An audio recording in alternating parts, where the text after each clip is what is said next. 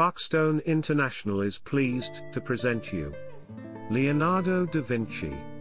Artist, thinker, and man of science. Written by Eugène Müntz.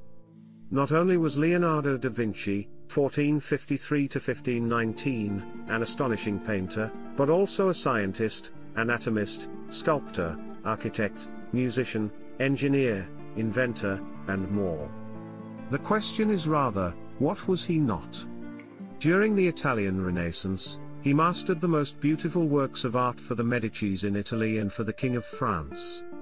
He aroused admiration from his contemporaries, who depicted a universal genius, curious and virtuous.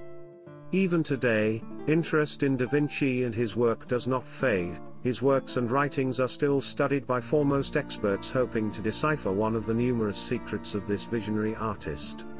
The archetypal Renaissance man is here explored by the engaging prose of Eugène Müntz who narrates how Leonardo da Vinci mastered a diverse range of fields, from painting to engineering, making him one of the most brilliant minds in human history and one of the most recognized artists in modern times.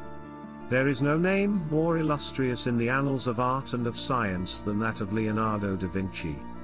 Yet this preeminent genius still lacks a biography that shall make him known in all his infinite variety. The great majority of his drawings have never been reproduced.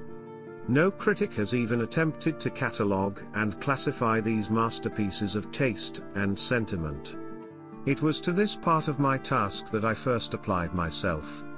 Among other results, I now offer the public the first descriptive and critical catalogue of the incomparable collection of drawings at Windsor Castle, belonging to Her Majesty, Queen Elizabeth II.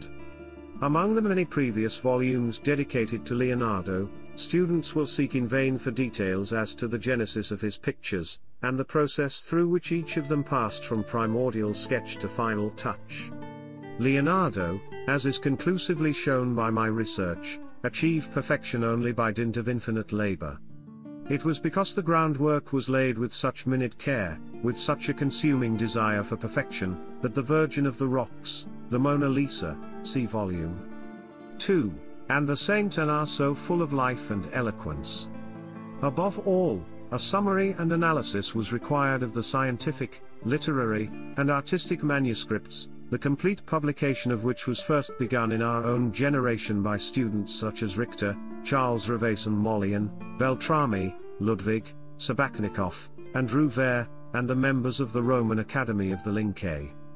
In Leonardo da Vinci we have the perfect embodiment of the modern intellect, the highest expression of the marriage of art and science, the thinker, the poet, the wizard whose fascination is unrivaled. Studying his art, in its incomparable variety, we find in his very caprices, to use Edgar Quinet's happy phrase with a slight modification, the laws of the Italian Renaissance, and the geometry of universal beauty.